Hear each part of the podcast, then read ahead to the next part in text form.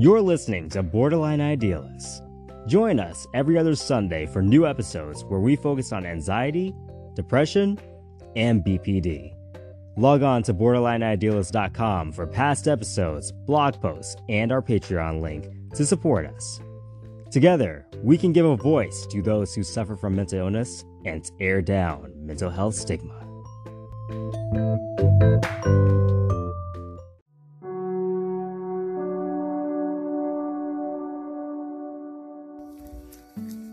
Everybody. Welcome back to Borderline Idealist. This is AJ, Hi guys, this is Chris. and we're going to start off this episode by uh, talking about a idea I had. Um, Another one of those brilliant ideas. I don't know if it's brilliant, Chris, um, but I noticed that a lot of people are interested about DBT, and of course, you know, I am too. I wish I could afford to go back um, to it. Um, but I am interested in starting a DBT skills group. Um, so that's a, a group where we can study skills together and then report back on how we've used that skill for that week. Um, learning skills, practicing them together, learning them together, and then um, sharpening our, our the, the skills that we've learned even more so that we can better cope with BPD. So, Yeah, so that's that's essentially kind of like your group therapy sessions that you were doing. yes, but the group therapy is and and if you go to the web um, our website Borderlineidealist.com forward slash skills with an S at the end. skills. If you go there, kind of there's a little introduction by me, but it is like that, but it's not led by psychiatrists. Correct. And Well, I could get my psychiatry degree, like. I can lead the. Chris. but it's led by a leader. So actually, I went online and, and tried to look up what it takes to start a DBT skills group. Um, and you, all you need is a leader and a co-leader, high co-leader. I was like, Chris, you're elected as co-leader, and you need a a special a special uh, leader book, which I actually had. Um, Check, check. and a skills book which I have. So I think it would be really great. It doesn't mean that, you know, I'm an expert or anybody's an expert on the DBT skills, but that we can practice them together and hopefully use that to keep each other motivated. So like Right. Chris said, are you are if you are interested, you know, stop by borderlineidealist.com slash skills with an S Forward slash. Mm-hmm. S K I L L S. And there's a questionnaire at the bottom of the page. Please fill it out.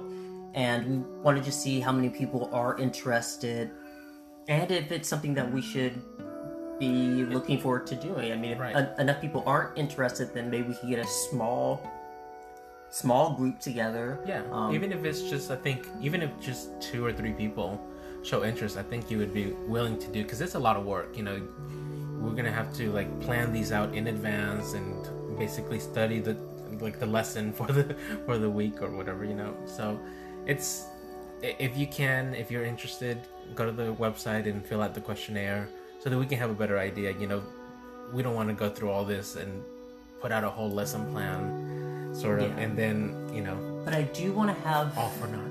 I do want to have a way that um, maybe people that cannot afford to go to the group therapy sessions or afford to go to DBT um, Right.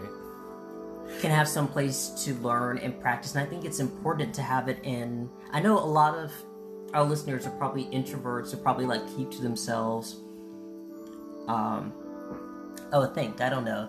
I think I can see some of you. Uh, and it's hard to be in a group atmosphere, but that really Yeah. does help keep you motivated because those are people in the group that understand what you're trying to accomplish from this, and we all have the same goal. And there's nothing Right. better than having a um, somebody else to kind of prop you up. So Well, and this is sort of where it stemmed from. This whole idea was because you saw how beneficial that group therapy was, and you know, talking about it with other people who are dealing with the same things you are, essentially.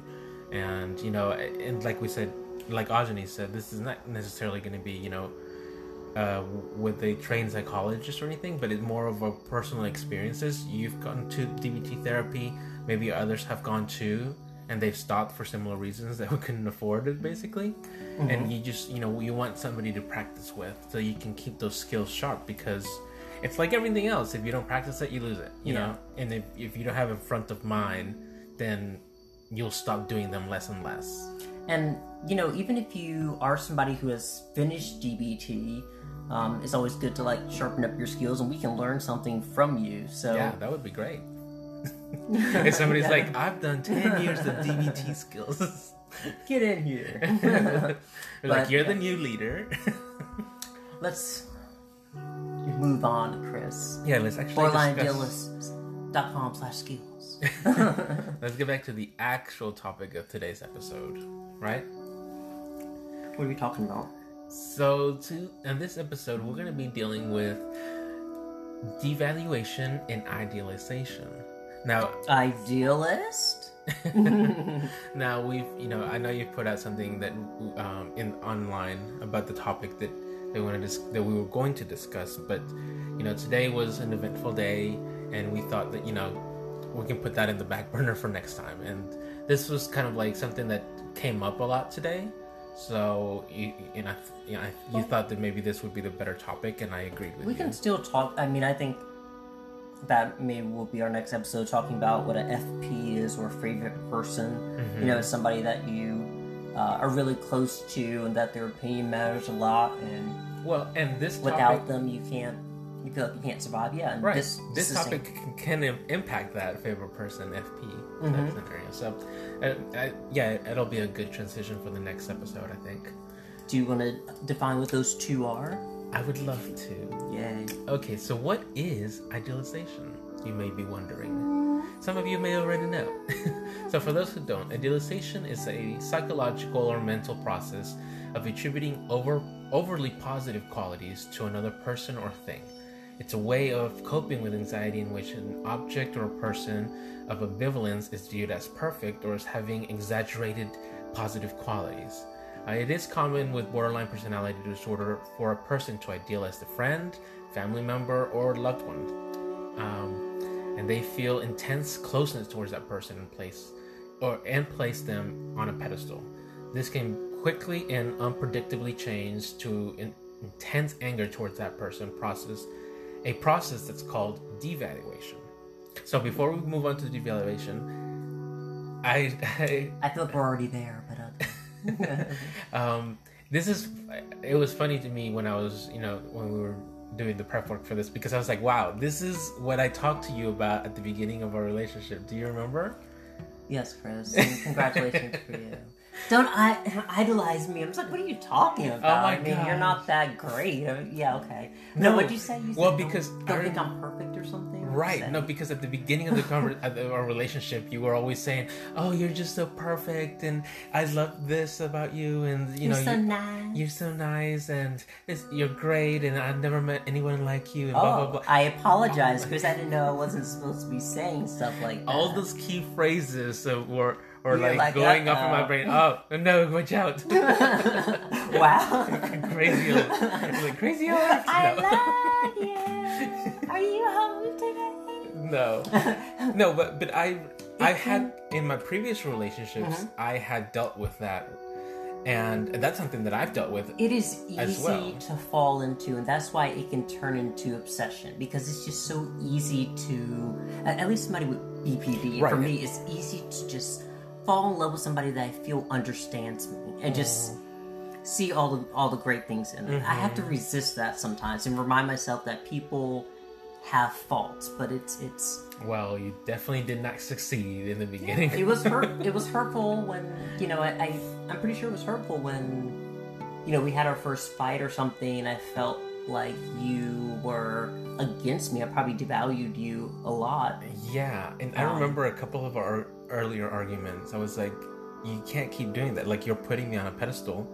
I'm not gonna meet every expectation that you set for me because uh, I'm a human and I may do things sometimes out of jealousy, out of spite, out of uh, like lack of interest. I don't know, whatever, you know. Mm, I didn't sign up for this.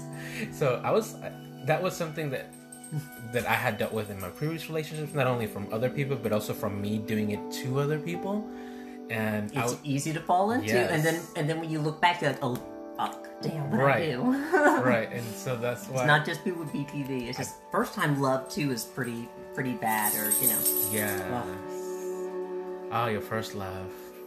it's like this is gonna last forever. So let's move on to uh, devaluation. So oh, Did you tell people about the dog in I'm here? sorry, guys. If you hear that in the background, it's um, you know what? He needs. We, I'm taking care of our family dog, and And I really don't like dogs, but it's, it's this little cute dog called uh, named Tyler. Um, how old is Tyler? he is 16 or and a half or so. Wow, sixteen. Yeah, he's He's named after my ex-boyfriend because. no, I'm kidding. Oh my god. like that sucks. No, Aw. you remember when we were dating, and then, anyways, um, continue? What? No, let's move on. Devaluation. Wow, So sorry okay. for that, guys. Sorry. okay, so devaluation. In psychiatry and psychology, devaluation is a defense mechanism that is just the opposite of ideation. So it's used when a person attributes themselves attri- attributes themselves, an object, or another person as completely flawed, worthless, or having exaggerated negative qualities. So, does that sound familiar to you? Something that you do sometimes? I like how they said how it says, you know, you can attribute this to yourself as well, not just to other people. yeah. Um. Yeah, that's. And that's something that you struggle with. I think that's what leads to. Um. Depression. Well, I have a I have avoidant like avoidant personality kind of tendencies. Um. Which, This is which all is self um what is it called? diagnosis. Self-diagnosis. guess? Well, I mean, I've been diagnosed with BPD, but I can see, you know, I do some avoidant things, which are, you know, stay. I stay in. I don't like to talk to people because I don't want to go through the pressure of, Saying you know, going. Well, thinking that they're they're um, one thing, and then they turn out to be something. Like like if I- and devaluation. if I like go online, I say something, and then nobody responds, it's really easy for me to get devalued. Like like to be like, oh wow, God, I didn't, I suck. Oh my God, no. no. And that was that was a big thing with the podcast too. Starting that, I'm I'm still surprised that we're still doing the podcast because I would be like, is anybody gonna reach out to me? Is anybody alive? Are you listening? Or are you just numbers counting up? But we have had people reach out to us, not all the time, but they do. And sometimes when you post stuff on social media, people respond, people don't. And that actually happens, um, I feel like, frequently in our our Discord. Sometimes we have people show up in our Discord group and just uh, just want to say something, uh, get it off their chest. Um, and I Right. feel I, I feel like I should respond with with I guess I guess advice, but also if you know if I if I think of any DBT skills that they can use, or uh, if they just need support, you know, just just saying something that's supportive. But a lot of times when I answer back those people, they don't say anything. I think almost like all the time. I think there are like maybe like two or three people that like Yeah. respond back to me, and I had to learn how to not take that personally because at first I was like, oh wow, so no one in my Discord is they're just gonna come into the room and not say anything. Okay, they must not like me. I'm not gonna do anything in the Discord. I'm gonna leave here. and it's just like you know, everyone is different. Everyone's going through their own stuff. Um, they might care about another cause more than they do yours, but you should be um, not to devalue myself anymore, but I mean that could be true, right? I mean they may care about uh, uh, Beyonce's new CD, being in Beyonce's group, more than being in the BPD group. I can understand that. Um, but yeah, that's something that I had to look at another way because when I say stuff um, in the Discord or the Facebook group and I don't get the reaction that I'm looking for that happens in, in real life a lot of times. I start taking that out on myself, but I have to remind myself that you know everything that I I say and that I do and you know create Mm-hmm. is all just kind of like a, a pyramid that I'm kind of building up. Um, and I'm sure whatever words I say, even if nobody is responding, that they do see it, you know? Yeah. So I do. Well, and it's it's I I always bring it back to I always like to bring it back to the podcast because it's the best example of, of something that we've created and was have been able to see like the fruits of our labor type of thing where you may not oftentimes you're not aware how much you're helping someone else by doing the things that you do like the, the podcast for example i mean we've gotten a number of personal you know direct messages and emails and things like that of people you know talking about how it's the podcast has helped them even if it's just being able to identify with somebody else of what they're going through to let them know that they're not crazy that they are other people who are experiencing similar You things think that will be enough for me, right? I helped. And, you know, I think that's. Oh, I'm sorry. No, Go go on. ahead. No, I'm I think that's how it always happens. Like I first idealize something like I'm gonna help people. You know what? I don't care if no one listens. If I just help one person, that's good. You know, that's wonderful. And then when no, when I have like five people that listened in like three weeks, I'm just like, wait a minute. Now nobody likes me. What, what am I doing? That's what was funny because at first you were like, sucks. if- I'm done. I'm quitting. At first, you were like, if I can just help one person, that'll make it all worthwhile. And then, But You- you, you know, I do believe that. I Yeah. really. It's like And I- right now. Right now, I believe. I, I, I have to kind of see it in those ways because when you, um, and those are coping mechanisms. Right. I think that's something that we're going to talk about a little bit more. The coping mechanism of um, idealizing something and then devaluing something. right. Um, and I think they come up when you, we have a really big emotional um, stress. Um, you want to look for a way to, I guess, rationalize it in a certain way. So if I say, you know, um, I don't I only help this one person. no, I think it's it's those two extremes that I want to go to.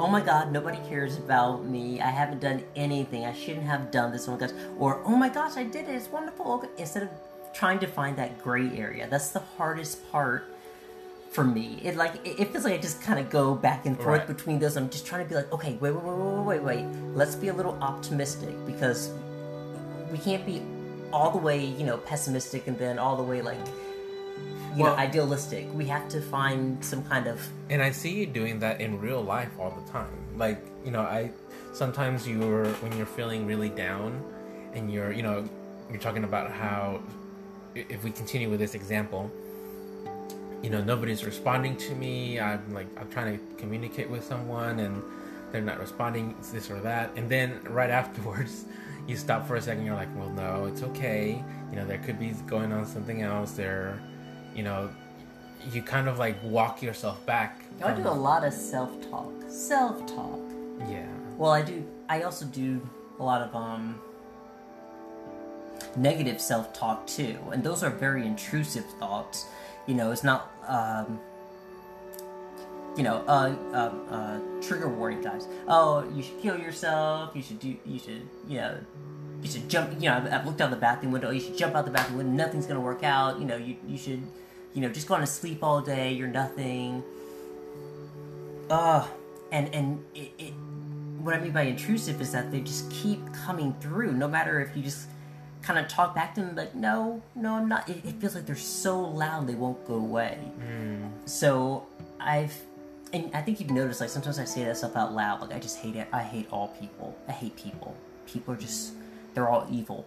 You know, how could they do this? How could they, they, you know, have all this evil around, just be okay with it? Why are they all like this?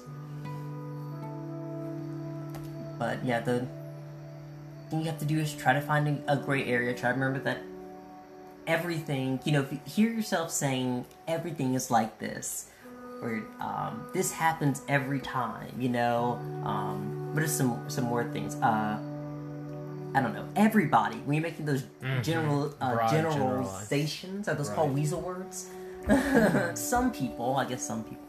Um, but yeah, I guess when you're yeah when you're making it super broad, And then typically when I'm like, well, that seems like black and white thinking, or like, you know, it's not true. You know that's not true. But then it's like you can't help yourself but voice it still. and it's important. I've learned it's important to challenge those voices, even if you can't shut them up all the way. Like every time you mm. hear them say something, you've got to respond and be like, "Nope, it isn't that way. That's not true." You know. Um, So it's okay for you. For you, you think it's okay to voice them out, so long as, but also you want to respond to them and not just let them sit there and take over your thoughts. So and then you do that a, lot. You know, if you're stressed or something is bothering you, you voice it out, and then you're like, well, no, um, this is not right because of this and this. So this is uh, splitting. Splitting is a a term that is used in psychiatry to describe the inability to hold opposing thoughts, feelings, or behaviors. Beliefs. You know, so when you you know split into one of those those two groups, everything is hundred percent true and great and wonderful. Everything is hundred percent false, ugly, and and evil. Say, for example, white people are all racist.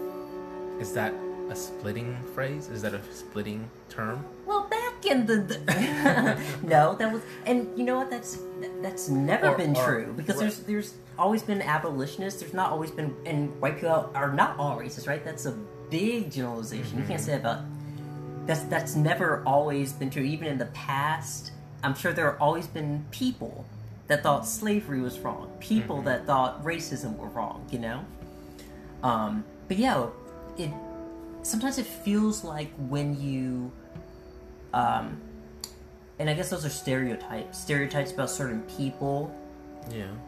um, Well, let's certain use, groups. let's use another example for like this sort of uh, splitting um, thing. Like, for example, um, a person who may not like their professor if they're going to college or something, and you know sometimes we can't even really explain what is it about the other person that creates some friction between us. But you know when you there's a difference between uh, knowing that maybe you're not like super like you're never gonna get super along but then going the step further and saying that person is a bitch or that person is evil and they're just trying to sabotage my life Yeah, I mean that's. And you were asking before we started, Chris. I, I was trying to understand what you were asking. You were saying, do you have to start with? right so i was questioning the, the phrase the word splitting and the definition of it for me i was trying to um, understand if to do to have this splitting um, effect meant that you had to go from looking at someone as good to the polar opposite as looking at, and seeing that same person as bad Or or, just like evil vice versa. right or vice versa you like start somewhere and then move right somewhere else. i didn't know if splitting meant that you had to go the 180 on either way Are you just splitting? and, but yeah, but it's not. You know, as we as we've learned that it it doesn't necessarily mean that you have to go from one or the other. Splitting just allows to readily discard things as bad or good. Yeah. I think a lot of times it starts off kind of gray, you know? Um, and we had an example uh, in the Discord that I thought was really great about splitting. You know, it starts off kind of gray, you know, if you have a teacher uh, at your school, you walk in, the teacher, you don't really have any. Um, if you don't really know the teacher, you don't really have any negative or positive things to say about it. It's just kind of like what it is. Um, but there was somebody in our um, in a Discord room that said, you know, my teacher is a total bitch, and she put it in capital and and bold. She made up her mind. She is a bitch. I was trying to help another student, and the teacher told me that I should be quiet and not talk unless she's talking to me. Mm-hmm. and she said that it cost her hours of emotional strain. You know, she um she had to take a like a depression nap. She's really worried about it because she's gonna have to deal with this teacher for the next year and a half, mm-hmm. and I I empathize with that a lot. You know, having a boss or somebody you work with, or mm. you know that you have to Preach. be in the same area with who you really just don't like, but you have to be around, you know? Unless you quit what you're doing, right? Mm-hmm. So I, I really did empathize with that because I've felt that way before. That I can't even. I feel like I can't go to sleep. I can't go to sleep because I'm just so worried about this person. They're emotionally draining me. But in my uh, response to that, I I think that the the most important thing to do is to try to take away negative names for for people. If you can try not to call you know somebody a, a bitch or or an asshole, you know somebody that you have to be around, even if they are. You know, once you attribute those things to them, you'll never be able to see anything else Yeah. you know so instead i would i would use radical acceptance in, in a situation like that Hmm. What is radical acceptance? well you have to look back at our other episodes to see because you should you should already know radical acceptance means that you're it's a dbt skill where you accept or acknowledge that something is what it is so that you can lessen your suffering so in this example, I would say, you know, instead of saying my teacher is a bitch, she hates me, and every time I talk, you know, just thinking um, these these negative thoughts, we say, I don't always see eye to eye with my teacher. You know, I'm I'm not the biggest fan of my teacher. you know, um, that's something great. I really like. I don't see eye to eye with my teacher all the time, but my goal is to get past each class, get good grades, and that's what I have to focus on.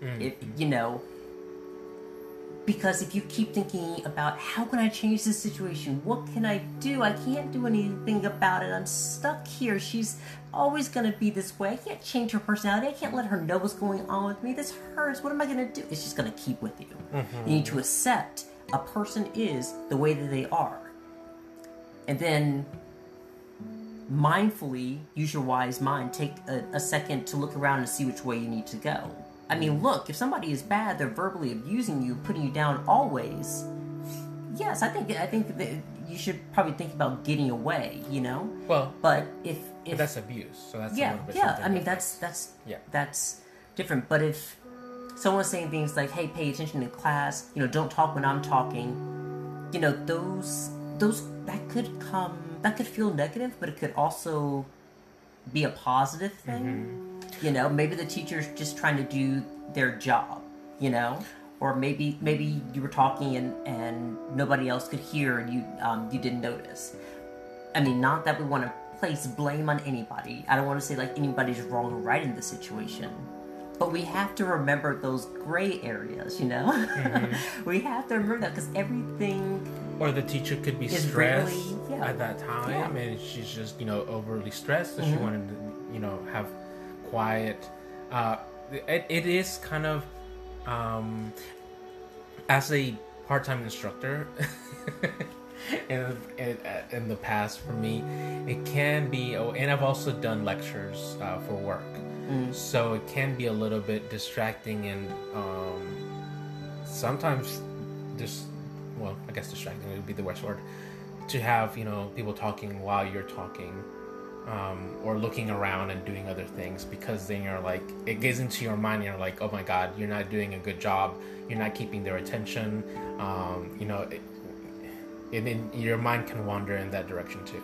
So i can understand i can see that point of view. At the same time you know i've been in the situation where i've had teachers tell me to shut up because i was talking while I w- while they were talking and in, in a similar situation i was trying to help somebody else you know somebody else didn't hear what they said so i was telling them and then I was like, Christian, you need to shut up, or not, not in those ways, but it, it felt It's that like, way. wow, they- you know, it yeah. feels that way because Yeah. when you're called out in the middle, you're, you feel called out. You're Yeah. like, there's a spotlight on you. And you know, that's when there's a thousand ways that could have been viewed by the teacher. The teacher could have been looking up at the board and turned around and saw you mm-hmm. talking, didn't understand what was going on, saw you talking to your friend and thought it was this.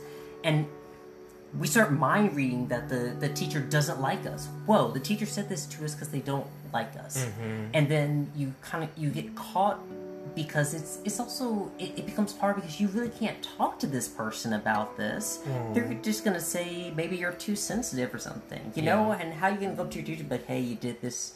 You know, when you, when you said this hurt my feelings, but really I was doing this, it can start more of a confrontation. right. So, in a situation like that, it's time to radically accept something and then realize there's probably nothing you can really do about this situation, situation. right mm-hmm. here.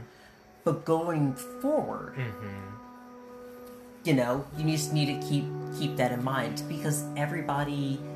Um, I also gave her, and I think we talked about this too, Dear Man, um, how to have a um, sort of like when you have a not an argument, but like a disagreement with somebody. You know, you kind of describe the problem. Um,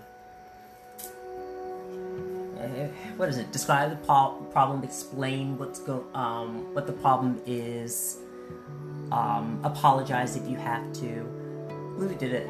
Um, So, dear man, describe, express, assert, reinforce, be mindful. That's uh, mindful for M. and then appear confident and negotiate. just don't know what none that means.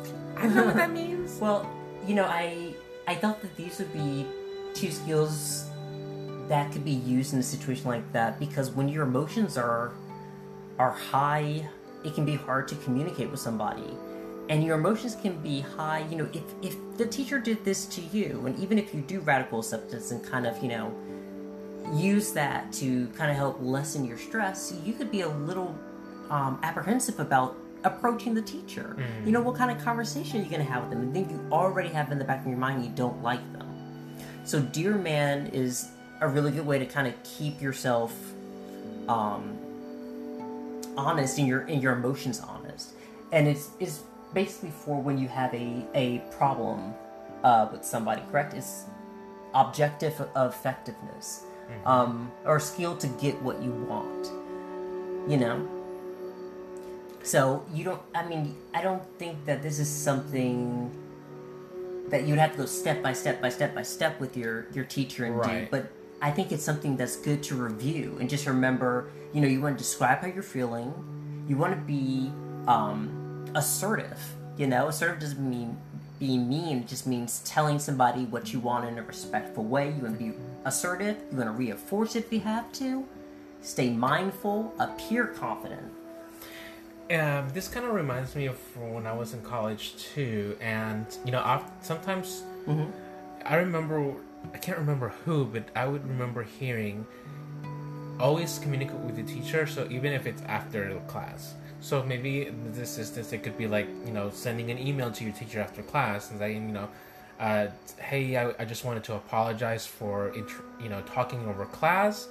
I wasn't aware that I was being disrespect or disrespectful or um, what is it called disturbing others. I was just i was trying to help another student who was lost or something. I you know I, i'm sorry. I'll um, try i'll try to be mindful moving forward and just wanted to apologize. Yeah. then that you know that uh, what is it called? Uh, reduces the tension. It lets the teacher know that you're aware that you've heard what she said but also it explains for what your actions were why you took the, the actions that you were doing at that time. Yeah. It creates like a good uh, i think a good buffer with the with the teacher. I remember um, for me um, it was something that i kind of worked on a lot.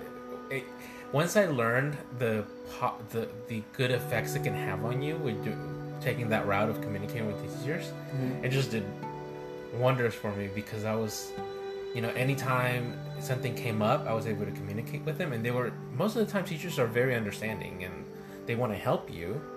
Uh, they want to help you do great in their class because that reflects great on them as well. And I think I think it's I think I've told you this story before. I was always like really bad at math, and in college I was in my um, when I was taking college algebra, I was like in my algebra professor's office like every day. I, I just ugh, I just did not understand that stuff. I hated it, but he saw me trying, and I got a C. Yay! Did I deserve it? I don't know.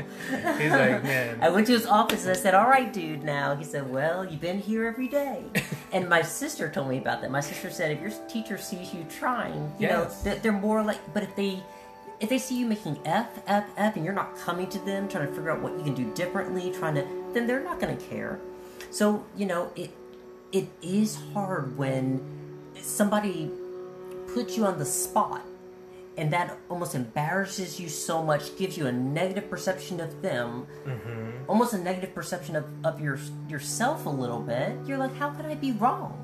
How could i be wrong helping somebody? Right. so it, it can be difficult to reach out to a teacher for that and especially like after But then after that that time the teacher may have even forgotten about it Right. depending on the um, the class so that's why i feel like it's something that um, in my BPD mind, I was saying normal people would just move on, you know. but us with BPD, we're like, what? That wasn't fair. And that's Right. why I feel like you have to do radical acceptance. Like, hey, it wasn't fair. I know what I was doing.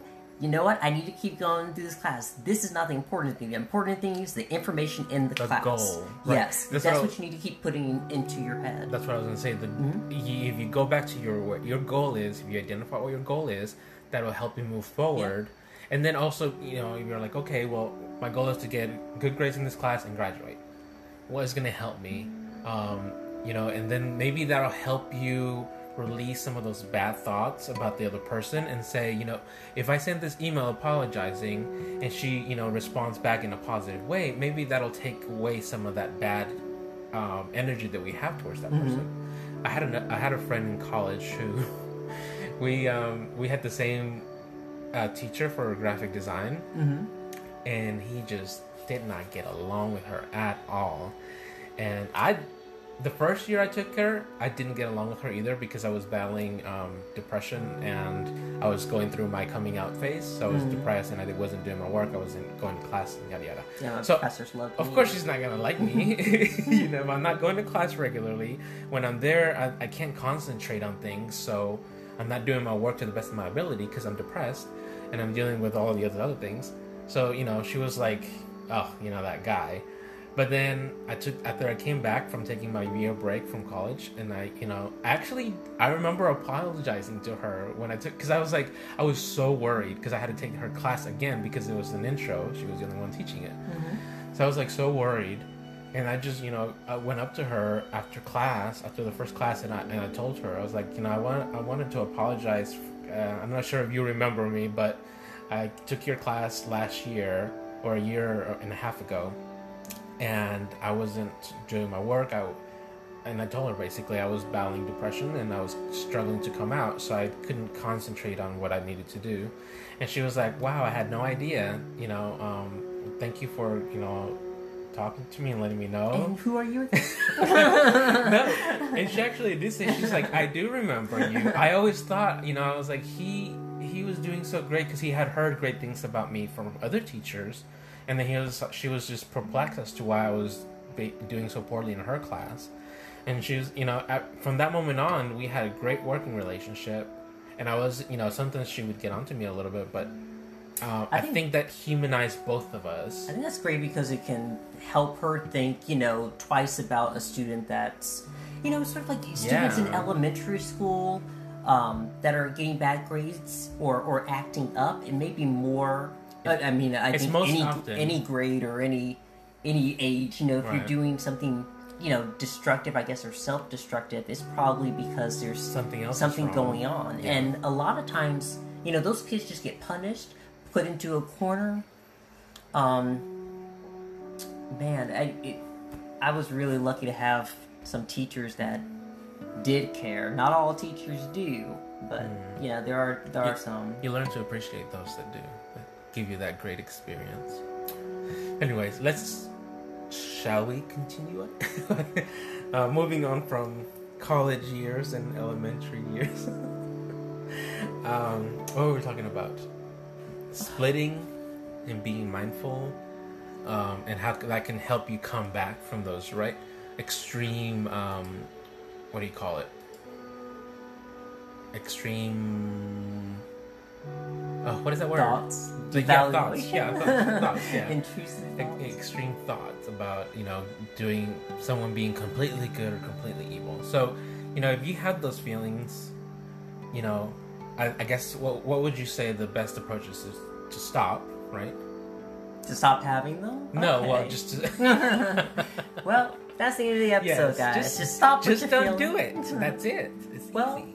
I mean, there's. I think uh, mindfulness, practicing mindfulness, Mm-hmm. is a good way to to help. We have a mindfulness exercise uh, on the the podcast. I hope we can do some more. Um, and being in the moment in, in some things, you know, getting some tea, coffee. Those, those are my favorite things to go to. Tea, and just focusing on the the flavor of the tea, the heat, focusing on those things.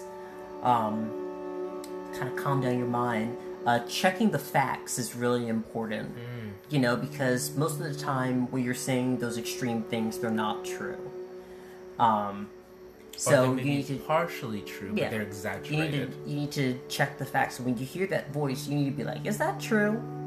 And you're gonna be like, "Well, I mean, it's not." It's not true for everybody, but you know, most people I've seen, you know, you know, it's not. And opposite action is really good too. When I start splitting and devaluing things, and it, it just feels so depress depressing, and I can almost start to put it on everyone that I know, every person that I don't know, every person that I see.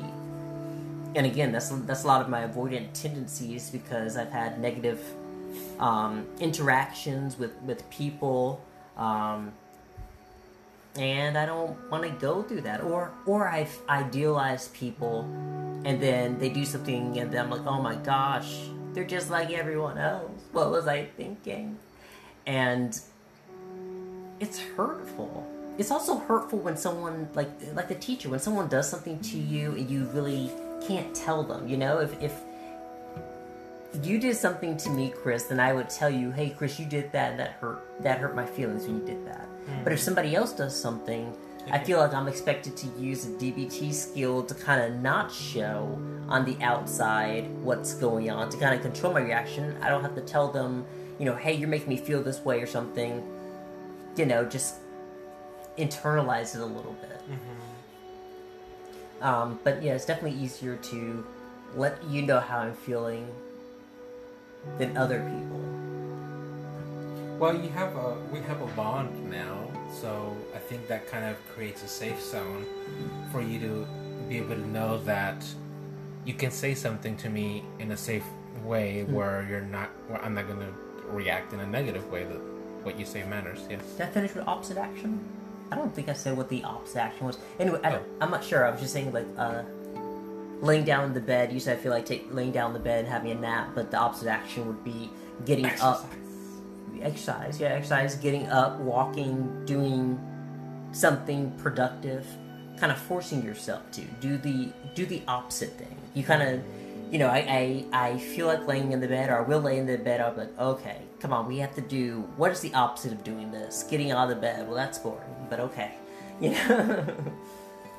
All these little mind games I play with myself to keep myself up. So, do you would you appreciate someone pushing you to do the opposite action, or is that something that you feel like you kind of have to get to on your own? I feel like most of the skills are things that I really have to get to myself. I feel like I feel like if when you tell me about a skill, uh, or you tell me to use a skill, it feels almost like condescending a little bit. Like it's just you know, and maybe that's how it feels to other people. I think when they say something, you're like, "Well, just use radical acceptance." They're "Oh yeah, that's easy, perfect."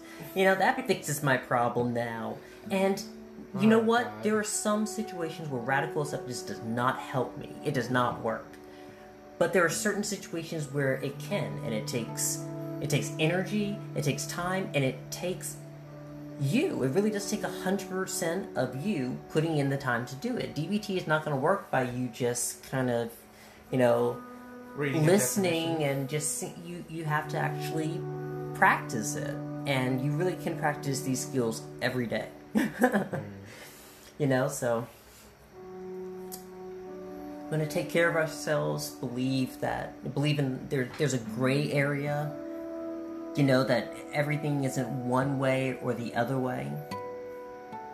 And you know no matter what is going on or or what you expect someone else's reaction to be you have to remember what your goal is you know there have been posts that i've put on social media or on the group that a lot of people have answered or nobody has. And there's been times in the discord where i put stuff mostly in the discord is not not a lot of chatter you know? Not a lot of chatter. Um but that's the same thing in my personal life. You have to remind yourself that this isn't a referendum on, on you and what people think about you. My goal is to share the information that I have, help people if I can.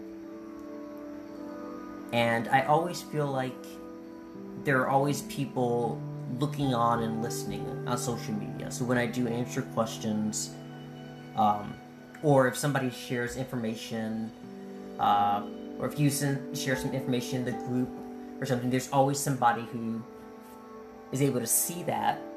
You know, I like the group because I can like actually see when people look at stuff. I'm hmm. like, oh look, 30 people looked at this, but nobody did it. nobody did a like or a heart. What? I mean, what's it? it plays with my BPD, so I'm like, why does nobody like this? But it's not. It's. I don't think it's anything like that. I think that, you know, I in the same in the same breath, I am in a lot of groups. Um, that I'm just uh I'm just sitting back and just watching, you know, and I might put a like and then run away, you know. So the important thing is there are people that want to support us, right, Chris? There are people that are in our Discord, that are in our Facebook group, that do listen to us, and we're able to help them by giving them a little a little piece of, of our knowledge and our relationship and Well, even if you don't always hear fe- i'm not done chris. Hold on okay? Even if you don't hear all the feedback that's okay. Are you done? Are you done now? because feedback isn't what's important.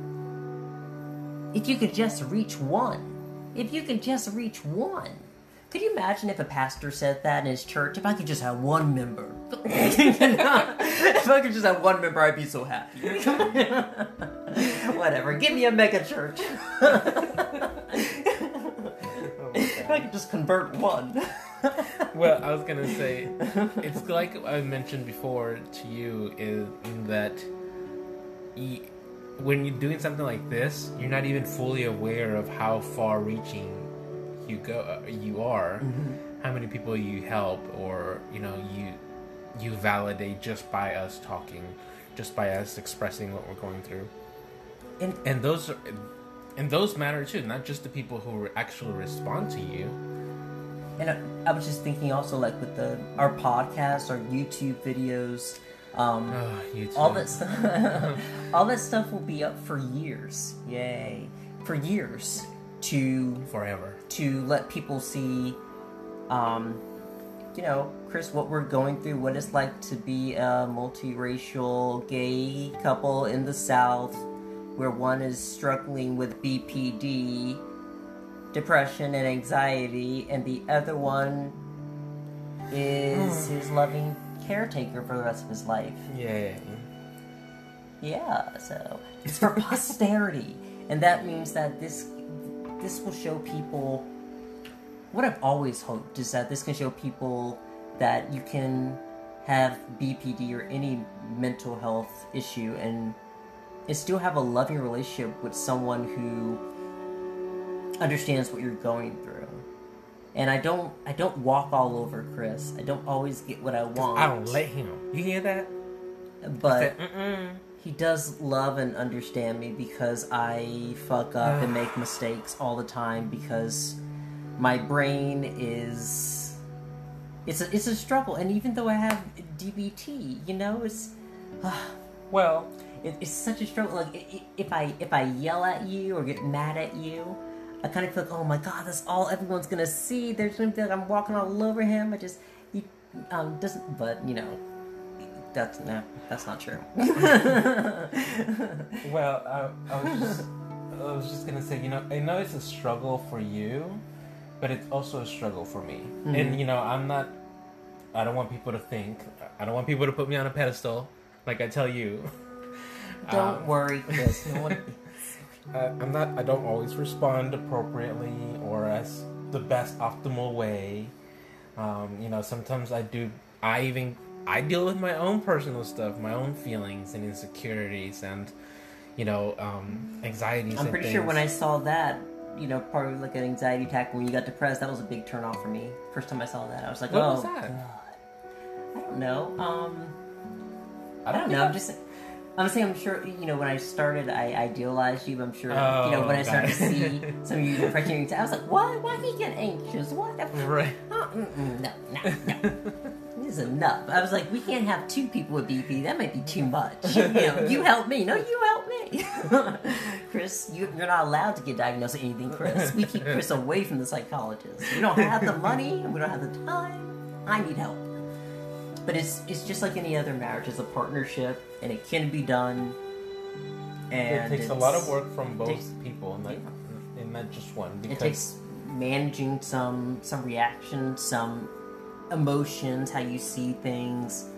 I feel like constantly my thing is just running to you know oh you know I, I can I can hear the voice oh just kill yourself oh you don't you don't matter you know and I know that's untrue I know it's untrue but I start to to buy into it so I think the real important things that have helped me is having Chris around to help me challenge those feelings. First, I have to tell him about it because he won't. He probably won't be able to see it on me or, or Well, hear can my voice or I you can know hear hear my mind. sometimes I can sense when you're not well. Like you know, sometimes your demeanor changes a little bit. And and, I mean, you do a pretty good job of hiding emotions and you know, putting on a happy face. Until I'm ready to tell you and look for help. You no, know? not all the time. No, yeah, not but all the time. sometimes it can go And all the that- way where. but that's what I mean. bad, that's what I mean. That it's. I mean, like we say, we people are not mind readers. So if you're struggling with something, you have to voice it so that you can get some help. Um, even if it's your lifelong partner, you can still hide things from them. If and if you want some help, um, and it's not necessarily like, oh, I need you to help me get over this depression. It's like, I just need to talk about it because talking about it is the first step, you know. Um, but you know, sometimes you do break a little bit, and like I can sense a change in your in your demeanor or something. And I try to talk to you, but then you push me away by you know, like nothing's wrong, It's everything's okay. I think because that's that's another thing with BPD. I I believe too. When you want to take care of everything yourself, I think um, it may come from childhood where I was just like, okay, well, nobody cares about how I feel and my emotions. I'll just keep it to myself, you know. And that's what I try to. And it, it's it's a self-destructive thing because I'm just like, well, nobody cares, which is not true. And my, my brother, my sister, you care, but I'm just like, well, no, just go on and keep it to myself. I'm just going to stress everyone out, and they're going to be worried about me, and they're gonna, and then it just gets worse and worse and worse. I'm like, well, I can take care of it. I'm still doing good, you know. Pass me that alcohol. Let me let me get a little bit. I'm good. I'm good, you know. So it's it's a conundrum because you're so used to just, you know. So yeah, I that's something that we we all need to learn to do. Reach out for support um, and you can do that. There, there's so many services like Seven Cups and Talkspace where you can talk to somebody for free. Um, you just, can just- message us. Yeah, just talk to somebody. Message- Post in the group. I'm not even mad if you post in the group and don't respond. If you post in any group and don't respond, I'm not mad. I will get a little devalued sometimes, but it doesn't happen all the time. It kind of depends on where my where my head is at at that Yeah. time because this has hap- this has happened before. Um, but sometimes I think when things are happening to me and I already feel like oh nobody likes me. Right. When this happens, I'm like oh god, it's true. a cumulative thing. Because I remember. it's okay to it's okay to vent and tell people you Yeah. know what's going on because it helps all of us when we can try to look for solutions because I, I hope other people don't want to feel this way. I hope that you that you know we want to lessen feeling this way. We don't want to stay there. Right. We want to get out. So. I think people are like that. They, they don't want to feel that way. It's just hard. Oof, yes, it is. It is a struggle, but we would like to start a DBT skills group. so, if you will stop by borderlineidealist.com slash skills, fill out our questionnaire. Oh, Chris, you know we forgot to tell them that I think there's a there's a free sticker that you can get or a shout out. Oh yeah. Wow, great. Okay, sure. At the 54 minutes in, you can choose to get a free sticker, a shout out, or your both. prize. Is that nice? Just for taking the time to do the questionnaire. Yeah, and if you listen to the entire episode, you'll hear about the gift. Isn't that nice? you know, but you take the questionnaire, it'll it'll be the last question. So, thank you guys, and we will talk to you next Sunday. All right. Bye. Bye bye.